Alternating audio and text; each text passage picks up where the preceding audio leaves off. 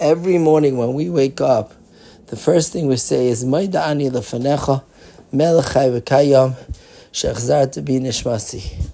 We thank HaKadosh Baruch Hu for returning to me my neshama. But we begin with ani, the I, the fanecha, in front of you, HaKadosh Baruch Hu. And we're being maida, we're giving thanks to HaKadosh Baruch Hu for returning my neshama. Last night when I went to sleep, my neshama went up to Kan Eden. My neshama is in Olam Haba. And HaKadosh Baruch Hu is holding on to it as a Pikadon. He could give it back or he could keep it by him. And he decides every morning to give my neshama back to me. Modeh ani lefanecha. Wow, such thanks to HaKadosh Baruch Hu for giving me my neshama. But I think there's something deeper over here.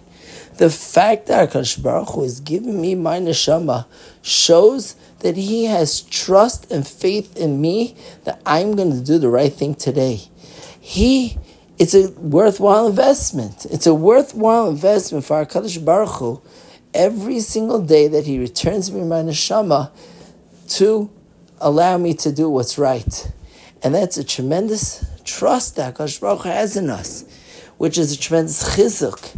If throughout the day I think about it constantly or here and there, I think about this, that HaKadosh Baruch Hu is trusting me to use my neshama in the right way, it will help me live with HaKadosh Baruch Hu throughout the day and do what's right and fulfill the ratzin of HaKadosh Baruch Hu.